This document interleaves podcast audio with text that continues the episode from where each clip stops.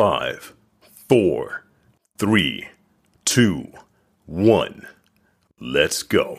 Diary of a Kidney Warrior podcast in partnership with Kidney Care UK, sharing faith, knowledge, hope, and love.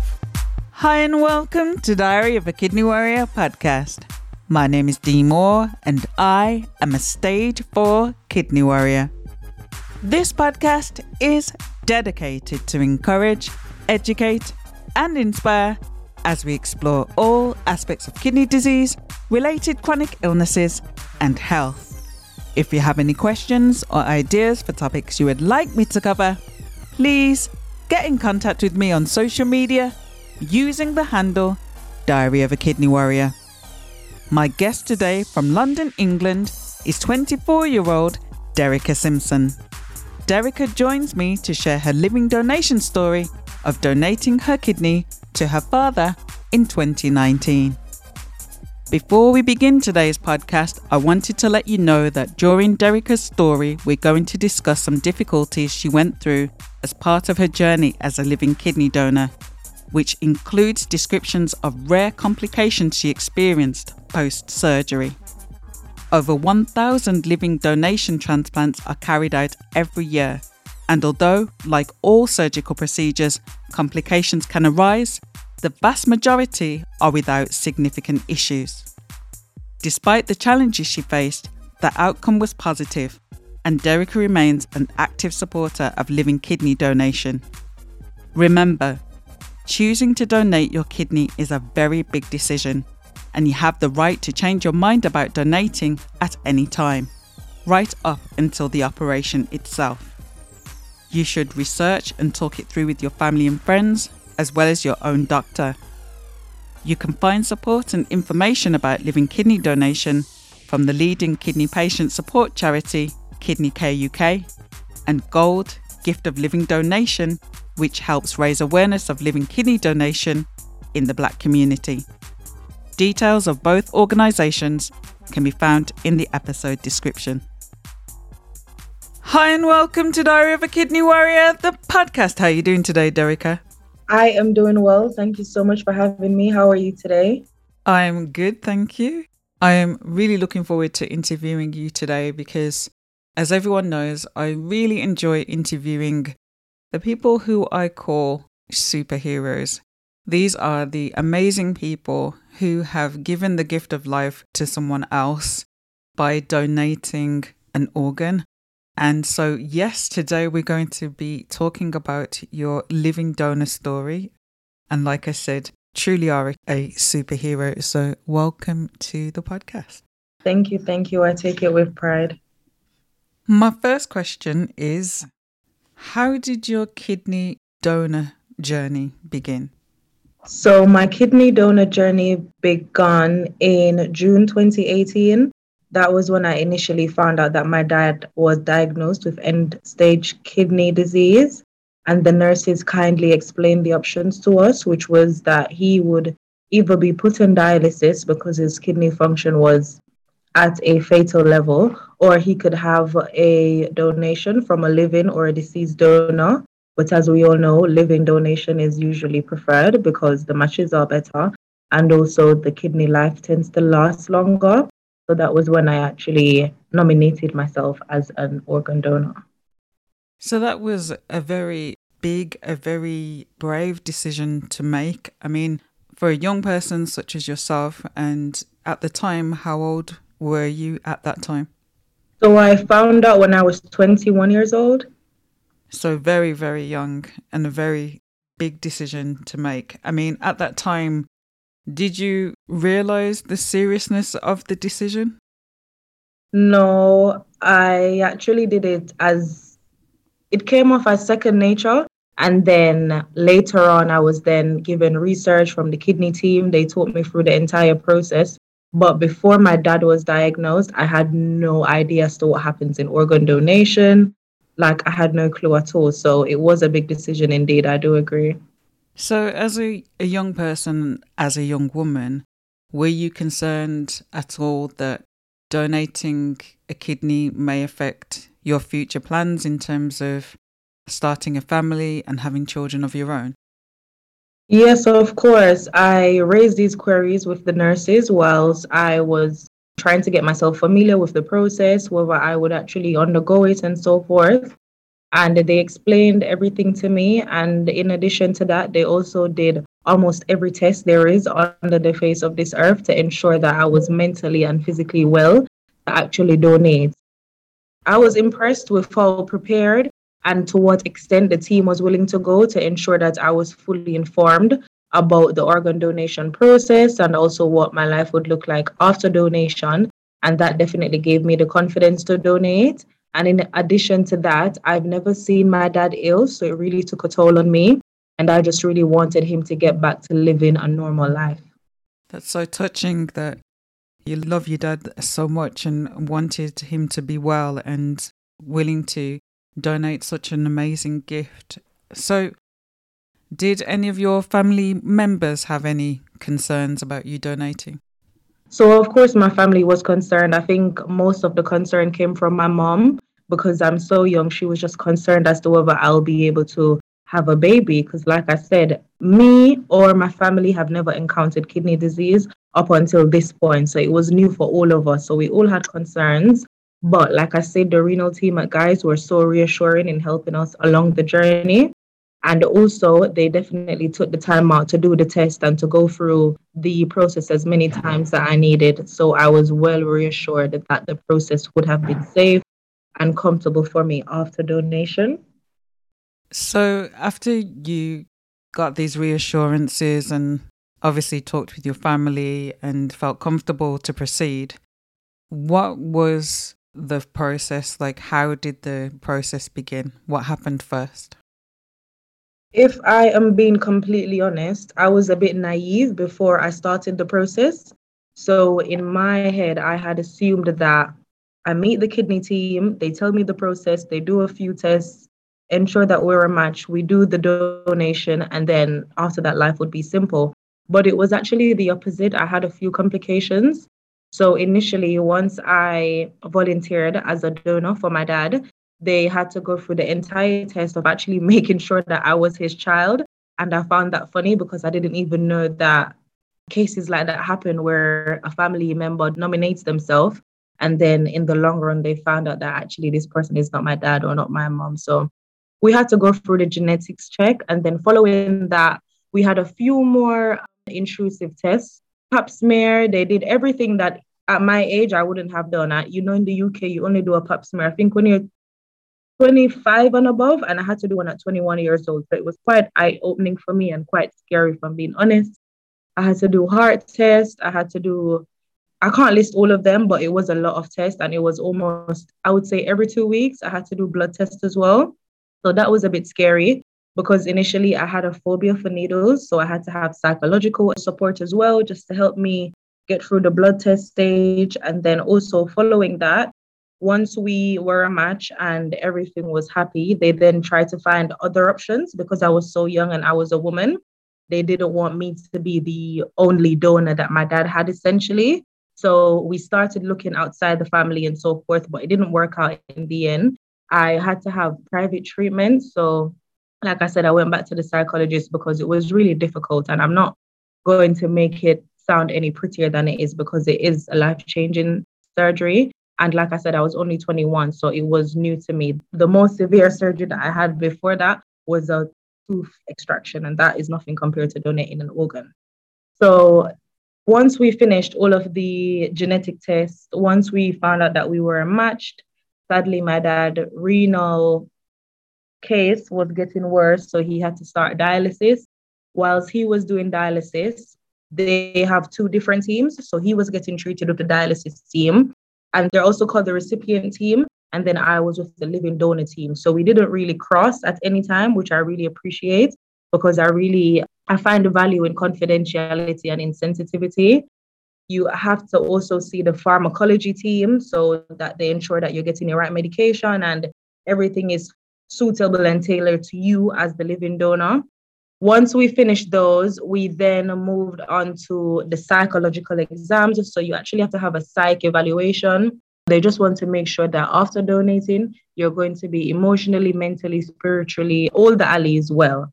So if they feel like you may be bribed or if there's any kind of, I don't know, doubt in whoever is evaluating you, they will either refer you to another team where you can get the help that you need and then you can come back into the donation process. Or sometimes it's just a flat no and you can appeal your case, I think, once. We got declined on our first try and I had to have further tests. And then following that, I think that took about three to four months. After that process, we then went back into the donation pool. So once we were back into the scheme, we then had another psych evaluation and we got our go ahead to have surgery. And we had our first surgery date, which was initially meant to be the end of October. That got cancelled like two days before the surgery. And then we got the official surgery date, which happened in November 2019. Wow. So that really is a lot that you had to deal with in terms of physical testing and in terms of the psychological side and how this would affect you. And it's very interesting that they would actually question parentage. Like, that must have been a very difficult thing. And given the fact that you can donate to a stranger, I'm trying to understand why that would even be a factor, whether your father was your biological father or not. So I'm kind of wondering why they were going down that road. And I mean, the impact for yourself must have been very difficult to even have that question thrown out there.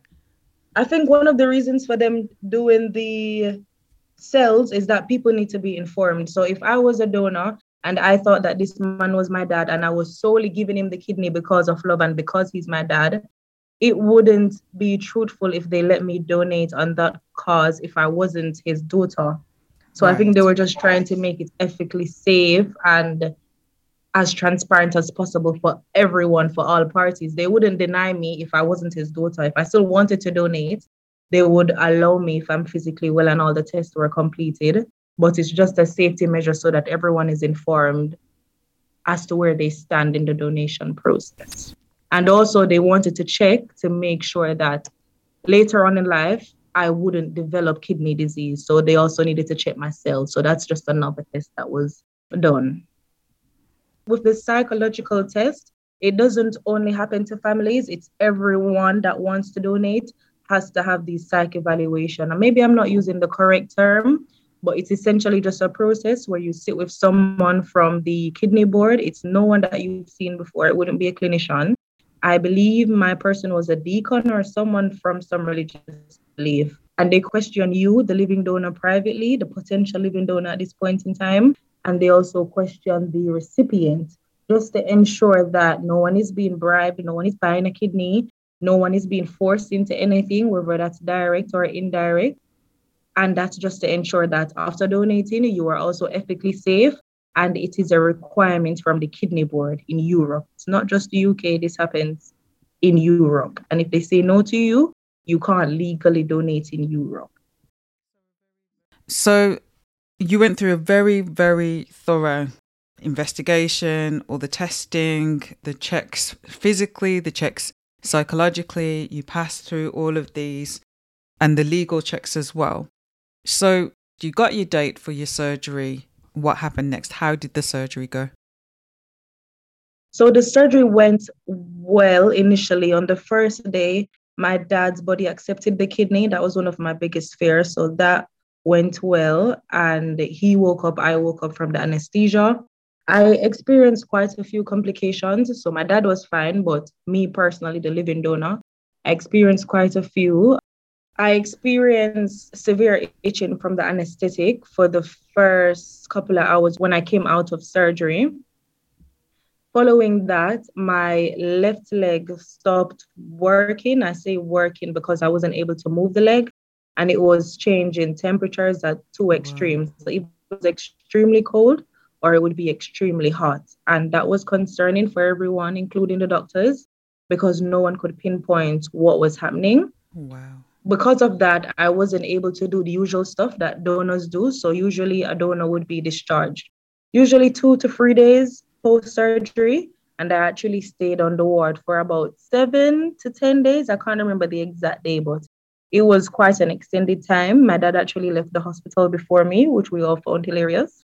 And the other complication that I had was a few months post surgery, I experienced sign of PTSD and also trauma. But other than mm-hmm. that, it was fine. So you faced a lot of physical and psychological challenges along your kidney donation journey and this isn't so easy to talk about, but I think it is important that we do talk about this because with this podcast, I want people to get the whole picture. And sometimes telling the whole picture is sharing things that are that bit more difficult to talk about. But I think it's important, having said that, that we do share about this so that people have the whole picture. I think that you can only make a truly informed choice if you know the whole picture. And so, although it's very difficult to talk about this, I think it is important that we do, but also recognizing that what happened to yourself is rare and doesn't happen all of the time, but we still need to address and talk about this and share about this during this interview. I completely agree with you, Dee. Thank you. Starting with the physical challenges that you experienced, how long did it take for these to subside and for things to go back to normal?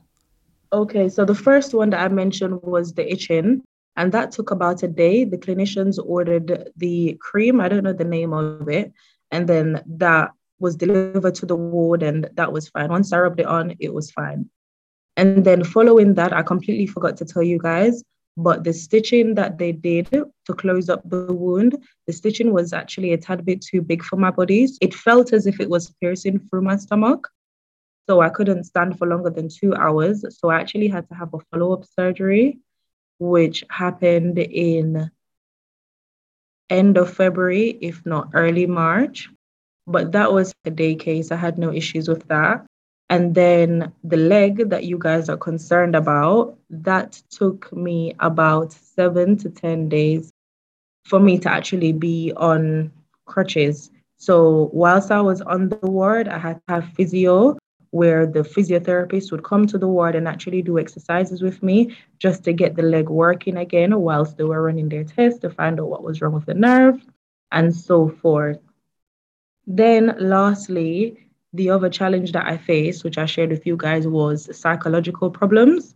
And that was a bit delayed in me getting assistance because my initial psychologist left the UK following the pandemic my surgery was in November. The pandemic started in about February, so the time was very close. So the kidney team was actually out of a psychologist for quite some time. So that meant that I had delayed treatment. But now I'm completely fine and I'm happy that I went through it. And if I could, I would do it again because my dad is back to having a normal life. Wow. I mean, it really, I don't, I'm speechless to be honest. You really really faced some massive, massive complications and challenges. I mean, for someone listening, they might be thinking, oh my gosh, I could never ever donate a kidney if that's the type of thing that could happen. And I mean, the final thing that you said was that you would actually do it again. So even though you've been through all of that, you still feel positive about living donation. Yes, I would do it again because I think everyone deserves a second chance, and especially my dad. Just seeing him live his life, just doing daily stuff that he wasn't able to do whilst he was on dialysis, makes it all worthwhile. And also, the organ donation team made the process as seamless as possible. Wow. A real, real, genuine superhero. Did they Did they ever work out what caused the problem with your leg? Yes, but before I get there, I must say that this is not common. Everyone that saw me on the ward, I'm talking about the multidisciplinary team, it was either the first that they were seeing it or it was the first they were seeing it. It doesn't happen often. So my case was like an anomaly.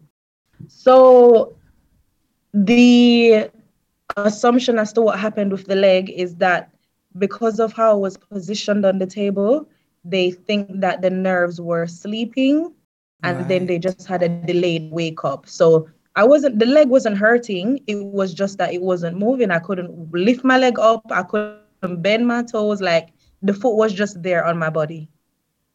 But my other leg was working fine. Right. And we did all the scans. We saw the, the nerves doctor, everyone, and then eventually when I was seen by the nerves doctor on the clinic, he was quite confident. He's the one that reassured me that I wasn't losing my leg because the nerves were there. They were just sleeping. They're not dead. So that was that was reassuring to me. That was calming. Wow, you really experienced so many severe challenges. I mean, for anyone listening, they might be thinking, "Oh my gosh, oh my goodness, I couldn't possibly go through all that." But you still from what you're saying, even though you've been through all of that, you're still positive about living donation. So, do you have any regrets about donating?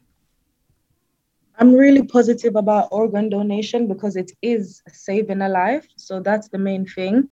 And I would do it again for sure, but I only have one regret, and that's not getting psychological support post donation. From my experience, I found it beneficial having psychological support pre donation. So I know it would have done a world of good had I have it immediately after donating. So I know that after going through this experience and, and during going through this experience, you've actually paid it forward and shared online about your experiences and doing work in terms of organ donation. So tell me about how you're sharing your experience online and how you're paying this knowledge forward.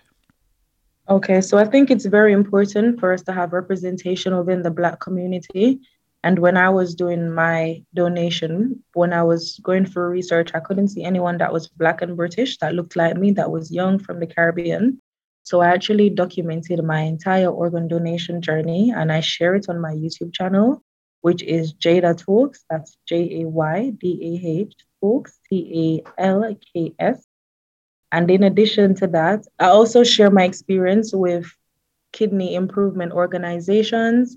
And I work alongside GOLD, that's the Gift of Living Donation team, where we have the Peer Buddy scheme, which basically allows you, either a recipient, a potential living donor, someone that's just facing kidney disease, be it a family member, any anything of that sort, it allows you to speak to someone who has actually already been through the process. So you would be able to speak with a living kidney donor or someone who has received a kidney.